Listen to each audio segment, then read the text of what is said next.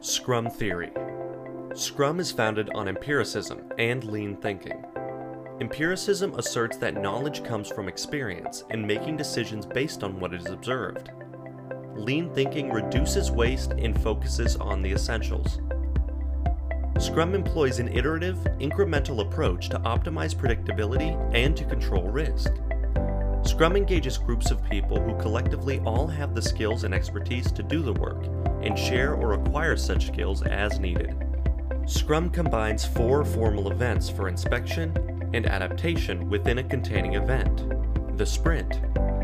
These events work because they implement the empirical Scrum pillars of transparency, inspection, and adaptation.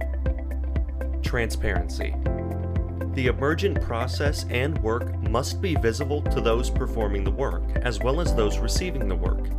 With Scrum, important decisions are based on the perceived state of its three formal artifacts. Artifacts that have low transparency can lead to decisions that diminish value and increase risk. Transparency enables inspection. Inspection without transparency is misleading and wasteful.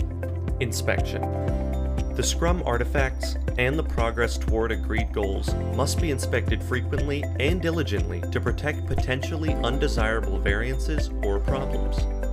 To help with inspection, Scrum provides cadence in the form of its five events. Inspection enables adaptation. Inspection without adaptation is considered pointless.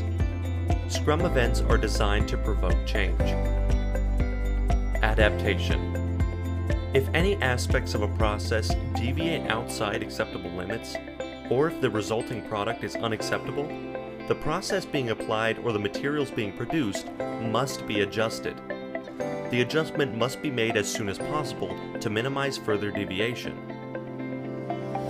Adaptation becomes more difficult when the people involved are not empowered or self-managing.